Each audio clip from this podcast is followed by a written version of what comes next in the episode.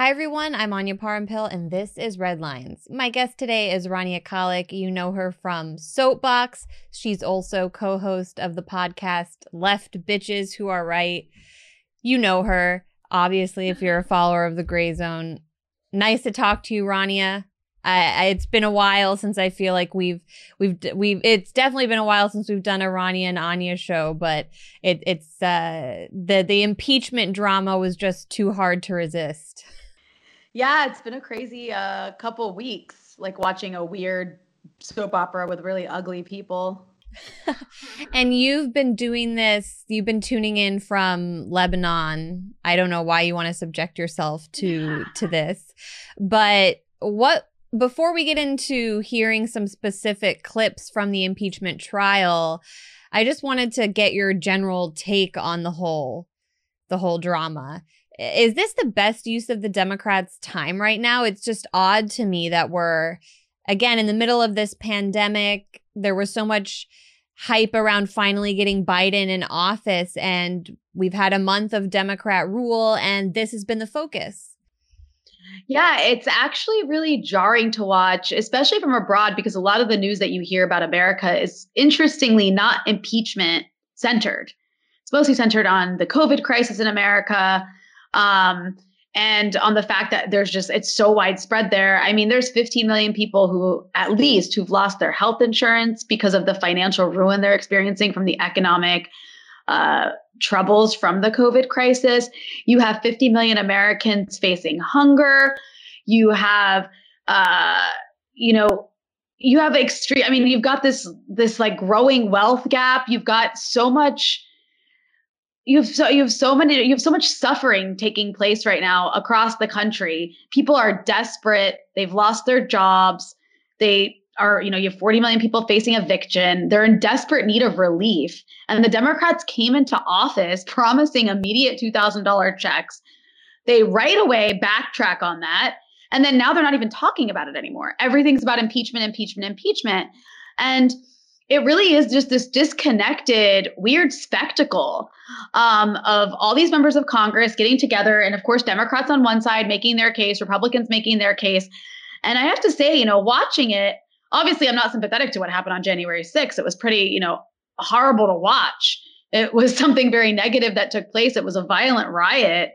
Um, that said, Democrats are they know they're not going to win this. So what's the purpose of dragging the country into this political drama of theirs while so many people are suffering? And you know, their case isn't even that strong. Like they're making a very strong emotional case. It's kind of like this sort of emotional manipulation that all Democrats seem to be engaged in from all ends of the Democratic spectrum, um, relying heavily on emotion, even crying in their, you know, uh, in the speeches they're giving and the testimony they're giving, uh, and then just making really annoying, obnoxious comments about American arrogance and American exceptionalism and how, you know, Trump ruined our image. And then you have Republicans on the other end. Uh, well, they started out pretty uh, weak. in the beginning in the beginning of the trial and everybody made fun of that they've actually put forth a pretty solid defense i think um, really on the grounds of free speech uh, and you know trying to demonstrate that you know or trying to show that democrats have not demonstrated that trump legally by like legal definition by legal precedent incited a riot uh, and i actually think it's kind of dangerous what democrats are trying to do on free speech grounds and we can go into that a little bit more right. later but but i think it's kind of dangerous because what you know if you watch the if you watch the republicans if you watch trump's lawyers make their case they actually showed a montage of democrats holding rallies speaking to large crowds of people telling them to go fight using the kind of rhetoric that we hear from political leaders at rallies and what they pretty much showed is that you can kind of accuse anyone of inciting a riot if the basis for that is just saying to go fight. Um, but that's you know that's like a free a free speech issue, and you know it's like a legal issue. But I do think that Republicans actually put forth a pretty good argument, and ultimately it doesn't even matter because Democrats already know they're not going to have the votes to impeach him. So it's a waste of everyone's time. And for what? So Democrats can have some sort of symbolic victory. Well, average people in the country continue to suffer. Uh, and it's not going to win the Democrats any, you know, it's not going to win them anything positive in the long run because people are just going to remember that Democrats spent their time in some political drama instead of helping people. Yeah, we'll pick up on what you said definitely about the the dangers regarding the free speech argument Democrats are making right now, but I wanted to emphasize another point you made which is that the Democrats have really been making an emotional case. There was even a special session overseen by Representative Alexandria Ocasio Cortez, which was just members of Congress recounting their experience on January 6th. I wanted to play some of the things they had to say. And I apologized, and I told my daughter Tabitha,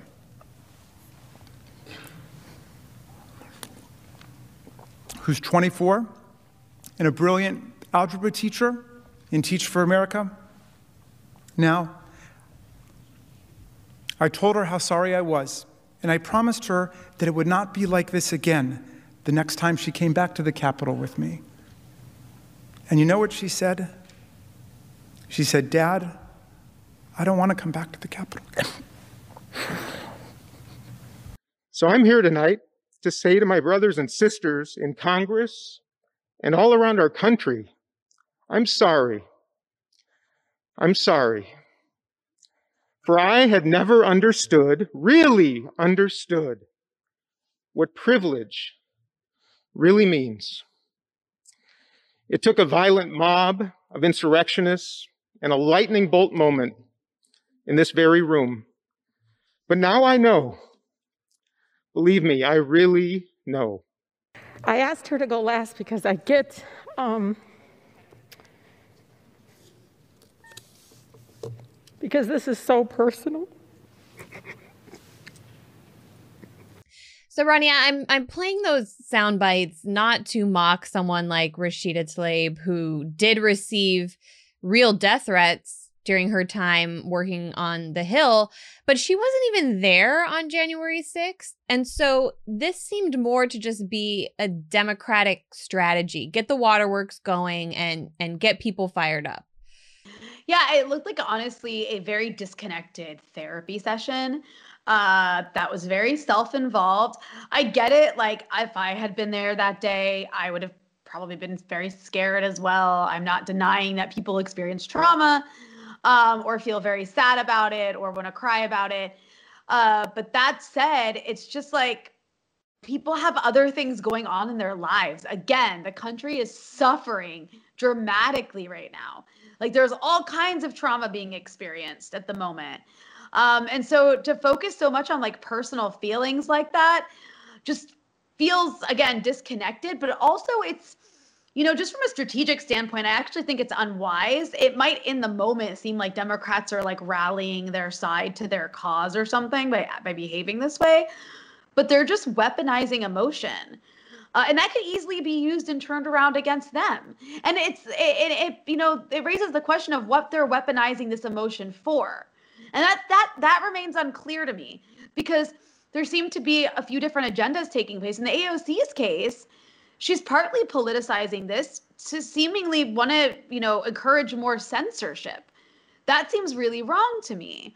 Um, and then you have, you know, other members of Congress trying to politicize this because they want a bolder domestic war on terror. Something that we should also be wary of, considering how the last war on terror went. Um, so it, it, you know, it, it seems disconnected and also just it, it feels unsettling to me because it seems like the road this leads to, what they're using this for, is not, you know, something positive and something that's going to benefit people. It's something that could actually ultimately be quite dangerous to civil liberties, uh, and just completely de- distract from you know the actual problems taking place in the country. And what I find really, really jarring watching the uh, the kind of drama on display is how everyone's so concerned about what happened on January 6th, yet no one's discussing how to prevent it. No one's discussing how to prevent the rise of the far right. No one's discussing the fact that you know, we saw the Washington Post, not a pro Trump outlet, came out with this article showing that a lot of the people who've been arrested for participating in that riot had experienced financial hardship very recently.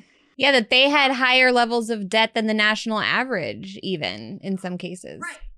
And, and why are we not talking about this? And then, you know, you had Ilhan Omar, and I don't even know why she did this, considering the kinds of economic policies she supports, which are quite progressive. But you had her tweeting in response to that Washington Post article, uh, something, you know, I'm paraphrasing, but it was something along the lines of it's not economic anxiety, uh, like it's hatred or it's racism or whatever um, trying to sort of collapse what's happening down into this very shallow analysis of just racism and hatred when we know historically that economic anxiety leads to fuels the far it makes people more susceptible to far right narratives and in america far right narratives have a massive platform um, so I mean, that why aren't we talking about that? If you mm-hmm. really care about the rise of domestic extremism, you should be wanting to prevent it. You should be wanting to reverse it. And the way you do that is you look at what's causing it and you engage, and you address those issues. You address those material concerns. That's literally all you can do. And yeah. instead of talking about that, we're watching this weird spectacle play out. It just seems completely bonkers. And rather than focus simply on Trump and whether or not he incited a riot, getting down into this nitty gritty argument about language, which is difficult to prove. I don't get why the conversation isn't geared toward investigating the security failures, which led to to the people on January 6th getting inside of Congress. Why is our anger not directed at the FBI? We're now hearing about how some of the major groups involved, including the Proud Boys and Oath Keepers, were essentially led by FBI informants. We know that they were planning all of this openly online. So why is that not what's stressed here? Why aren't we asking where where was the intelligence around around January 6th? I mean, there's a lot of questions that need to be answered about that. One of your your highest level is it the leader of the Proud Boys, if I'm not mistaken? The yeah. actual leader turns out to have been a high level FBI informant, you got to ask yourself questions. Arrested the day before. He was arrested the day before, so he couldn't be present, of course, but he'd riled everyone up to get there.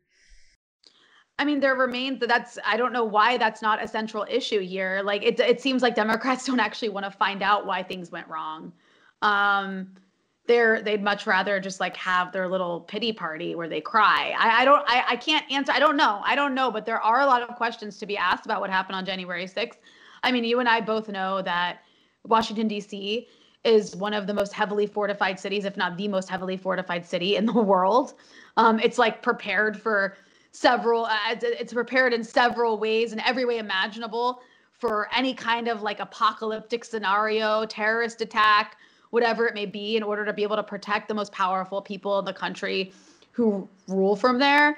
Um, so the fact that these people were able to get this close to the Capitol, of course, like, and you have all these informants involved, you have people openly planning it. Like, we need to ask why are our policing and intelligence agencies not take they haven't been we know that for over a decade or two decades they have not been taking seriously at all the danger posed by the far right why we never talk about that um, but the answer to that, of course, is not to you know ramp up policing. The answer to that is not to give the authorities more power than they already have. I mean, at this point, authorities in America have like enough power to put us all in prison for the, thinking the wrong things because of how much power they gained after the war on terror. Um, so th- that's why like i worry about the way all of this is also getting framed because that even when it is discussed like there are some democrats that do want to talk about these things but when they do talk about them it's always in this framing of like how do we police more? How do we mm-hmm. surveil more? And i don't think that's the answer. Again we have to look at the root causes of far right extremism. I mean far right extremism has been on the rise since on, on the rise, like like a huge rise, uh, experienced a huge boom after the election of Obama back in 2008, which coincided with a huge financial collapse that destroyed a lot of people's livelihoods. That's not a coincidence. Like, why aren't we talking about that? And the fact that this happened after a year of COVID destroying the economy and making everybody feel unstable and insecure. I mean, it's like it's like these should be the questions at the forefront.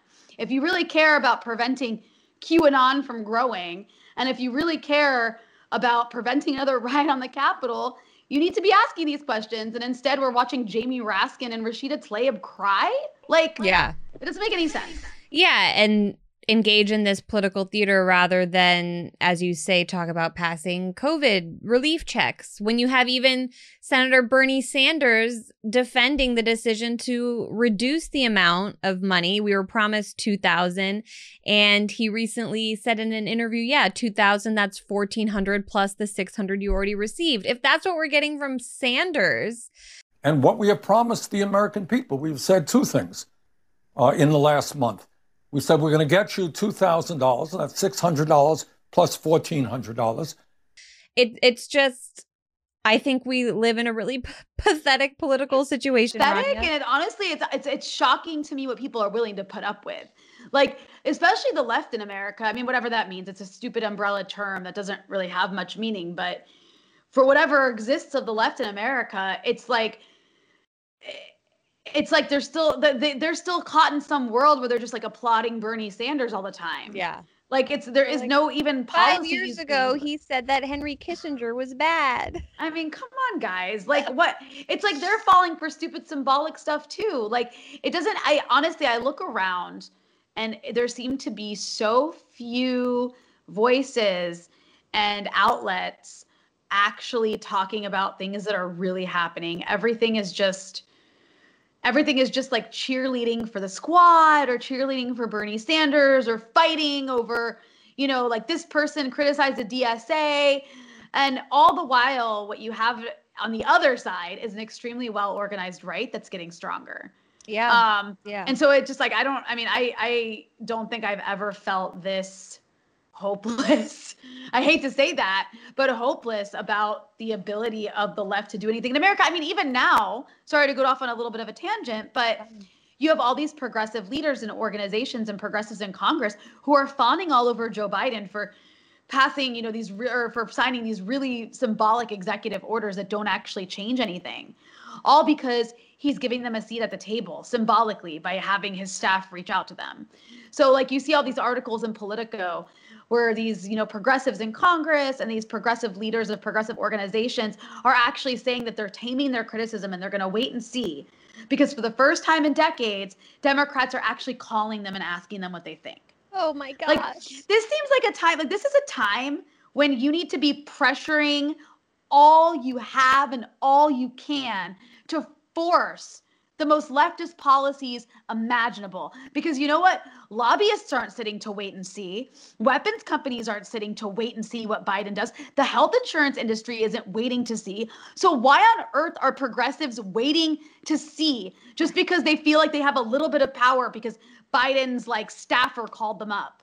To right. ask them what they think. Like that's where we're at. It's depressing. Yeah, Ronnie, I, I, it, I agree that there was immediately after the election of Biden or the, the inauguration, basically since the new year, since January 2021, there was this shift on the so called left. And it first came out with Force the Vote, where there were suddenly people who, rather than go balls to the wall for something as basic as Medicare for all, were spending their time atta- attacking Jimmy Dore and defending AOC and defending people in power who were refusing to do anything for working people rather than push for the issues that I thought we all just basically cared about. I mean, force the vote was it really shocked me honestly how many people were willing to side with power over people there and then it seemed like after January 6th and everything that happened with AOC, now you just can't criticize her at all.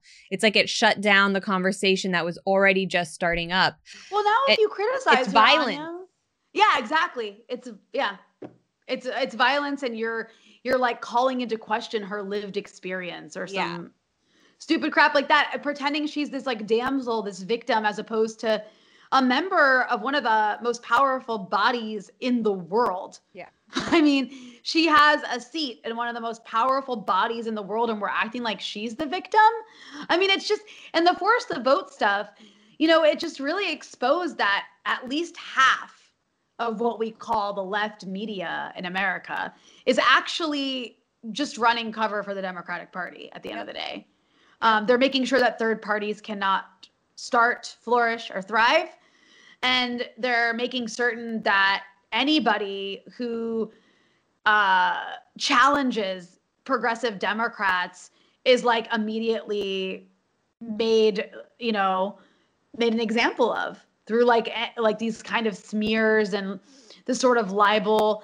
Um, the last month has been really eye opening, and it's also just like there's like a certain toxic uh, element on the left that isn't really left, and I don't know why we pretend these people are left and like look to them for anything. Like it's like they're just they're Democrats. At the end of the day, they're Democrats. They're on team Democrat, and we know that leads to a dead end.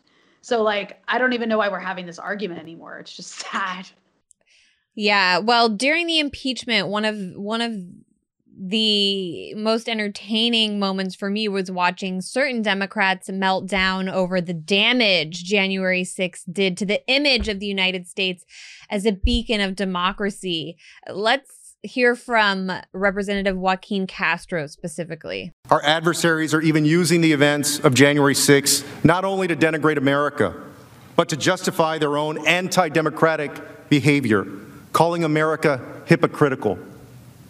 Here's what the Chinese government is saying. The spokesperson for China's Ministry of Foreign Affairs said the Capitol riot should spark, quote, deep reflection among U.S. lawmakers regarding how they discuss the pro democracy movement in Hong Kong, suggesting that the U.S. is hypocritical in denouncing Beijing's crackdown in the city while it struggles with its own unrest at home. The chairman of the Russian upper house of Parliament's International Affairs Committee said, quote, the celebration of democracy is over. This is, alas, actually the bottom. I say this without a hint of gloating. America is no longer charting the course and therefore has lost all its rights to set it, and especially to impose it on others. The supreme leader is using President Trump's incitement of insurrection to mock America. He said of the situation in the United States, quote, this is their democracy and human rights. This is their election scandal. These are their values. These values are being mocked by the whole world. Even their friends are laughing at them. And these statements are serious and pervasive. All right, Rania, should we just be glad that he read all of that into the public record? Yeah, it's actually pretty impressive. He gave such a big platform to statements that I, I mean, like, tell me where the lie is. like, all those statements were right on point. I don't know. I'm not. I don't know why we're supposed to be upset about that. I guess. I guess if I was like an American, if I was like Team America, Captain America, I'd be like upset that other people saw the reality of what we are. But that's what those statements were. They were the they're the reality of what America is. And it does make a mockery of democracy. Like the just the level of arrogance on display from Joaquin Castro and other members of Congress who made similar points because they repeatedly brought up Russia and China. Um, and even suggested like, oh, Russia could have infiltrated the insurrection they were going to sell Nancy Pelosi's laptop to Russia. This was actually a story that he brought up in in his speech.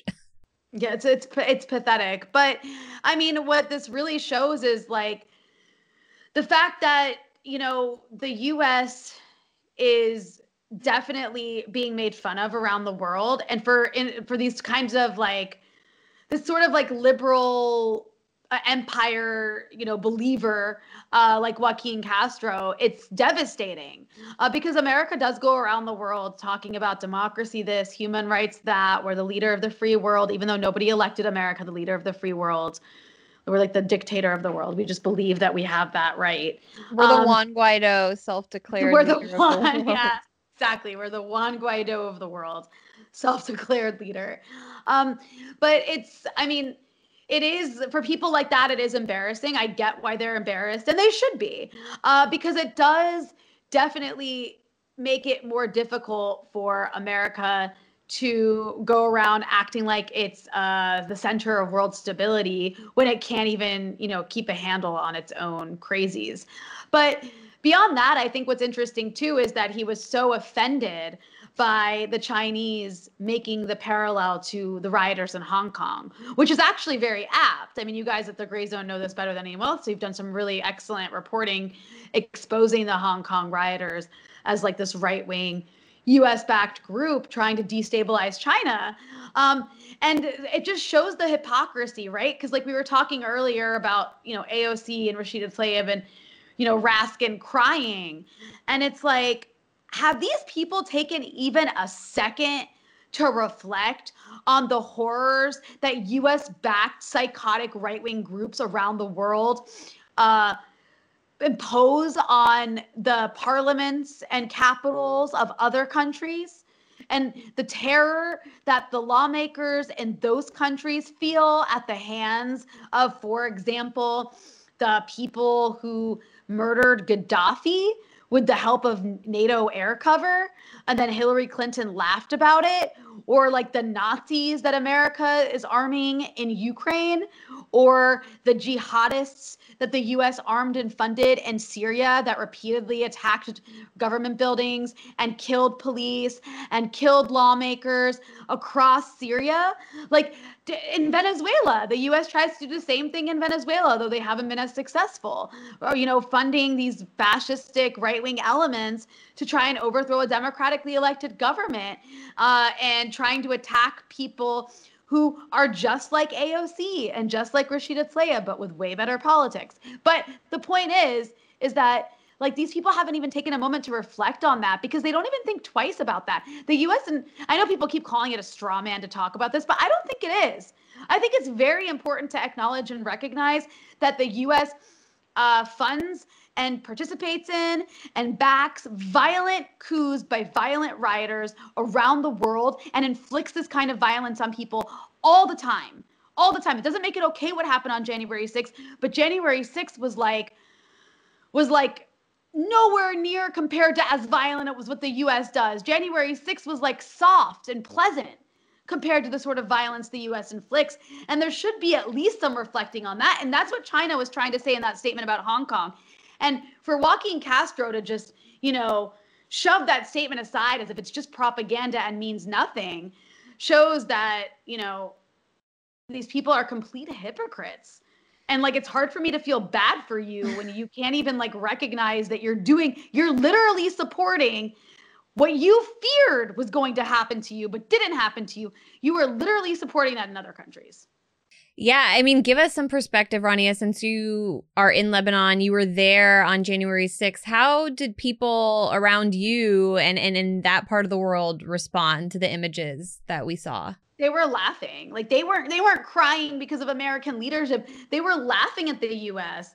Like they that's what they always do when something bad happens in America. I mean, you know, they don't want it's not like they want everyone in America to suffer, but America is this like big bully that just runs around like dominating and, you know, kicking people in the face if they don't listen. Uh, and so when you're in a country that gets kicked in the face, you know, and you see the person kicking you to the fa- in the face, like having this like sort of spectacle of trouble taking place, you think it's funny. And so yeah, these these liberals are right. People are laughing at America, but America deserves it. Like I'm, I, it is. It's like you can't help but laugh at this situation because it's just so absurd and the hypocrisy is just so I don't even know. I don't have the words for it. The hypocrisy is just like too much. It's like a level of I don't know. Like the it's like how do you what do you say to that? What do you say? How how are people supposed to react when when they see the country that inflicts this on other countries get a little bit of taste of their own medicine? Yeah, and then spend the next month talking about it and crying about it instead of trying to provide any relief for its suffering population. It's interesting that you say the international media you've seen hasn't been focused on impeachment, but has been focused on the crisis in the United States currently with the economy, with the the health, uh, the with the pandemic, the the collapsing healthcare system, and yet we're not hearing about that as much as we're hearing about impeachment here. In the US, Rania, the impeachment trial has focused on an argument regarding free speech, specifically that the president and elected officials should be held to a higher standard uh, when it comes to their speech, that they can actually be held accountable uh, in a way that private citizens can't. Uh, Representative Jamie Raskin specifically made this argument and used a teacher to illustrate his point. Everyone should be clear. There's nothing remotely exotic about what we're saying. It should be common sense to everybody. Common sense about this understanding of the First Amendment as it applies to public servants, cops, firefighters, teachers, everybody across the land. My daughter, who I mentioned earlier in the trial, she's a teacher in a public school. And courts have said teachers teach, but if they go off script and they start advocating totalitarianism, treason, or what have you, they're not living up to the duties of their office as teacher, they can be fired. Everybody knows that. Rania, there he's talking about teachers, but he goes on to say that public officials also can't advocate for totalitarianism, that that's not protected speech. I mean, especially when he's talking about teachers there, but you can apply it to elected officials as well. Does that argument not have a very slippery slope for the left?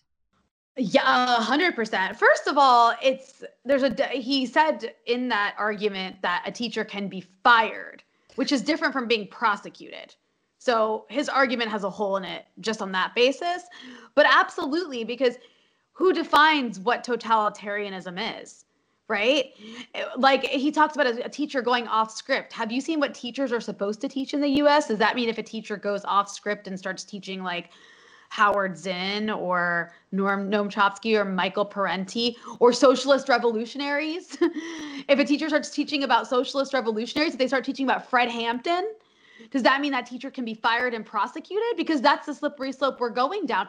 And I think that's a slippery, a slippery slope for this entire argument because they're they what what the Democrats have failed to show is Donald Trump explicitly inciting a riot. I mean, yeah, Donald Trump with his behavior did lead to a riot happening. He did kind of incite a riot. But as far as legal precedent goes, he did not explicitly tell people to go riot and he did not explicitly tell people to go be violent. And that's why so far Democrats have been unable to show that.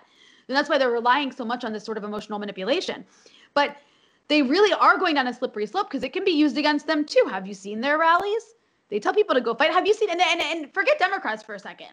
I you know, I've heard some people on the left making the argument for this but they should be the last ones making this argument. I mean, have you been to a leftist rally? Like that literally opens the door for all of our friends who lead marches to be imprisoned for inciting a riot mm-hmm. if anything goes south. Like, has history not proven the majority of cases where you know b- uh, before the civil rights movement, when free speech really what there really was like no. um He was acquitted. Like, the what? He- what? Trump was acquitted? He was just acquitted. Ah. so all this, all this, and Trump was acquitted, and they knew that was going to happen. They wasted all of our time for like it, it feels like it's been a month. I know it's only been like a week and a half, but they wasted all of our time when there's pressing issues taking place, knowing this wasn't going to pass, knowing they weren't going to be able to impeach him, and for what? Why did you waste my time for a week doing this when people can't find vaccines?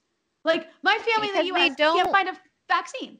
It's almost like, like, they don't want to pass any they don't want to get look look look how badly it was going for them about Medicare for all. I mean, they were getting heat from I mean, AOC was forced to respond to Jimmy Dore because it became such a massive uh, swell of support for for for Medicare for all and I think we would just have just continued down that direction if they hadn't come up with this impeachment drama and on the point Rania of of how dangerous this is for the left I think it's directly related to force the vote because before any of this happened on January 26th I was thinking to myself wouldn't it be cool if someone such as AOC mm-hmm. or Bernie Sanders, somebody actually in government, called on the people of this country to come to Congress and occupy the Capitol, demand a vote on Medicare for all, and say, look, this is your place, this is your house.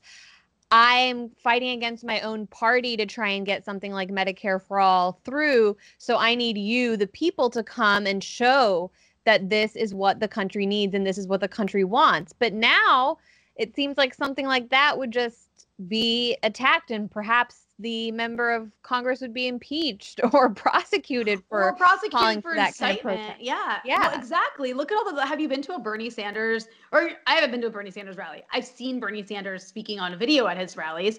He's using the same rhetoric. That's what people who, you know, lead rallies do. Um, and obviously, like they'll argue that the difference is that well, Democrats aren't rioting. Trump's crowd was. But like that doesn't really matter when it comes down to the speech issue. And this goes into a broader issue of since January 6th happened, the the desire for censorship has increased dramatically, right? Like it's actually concerning to me.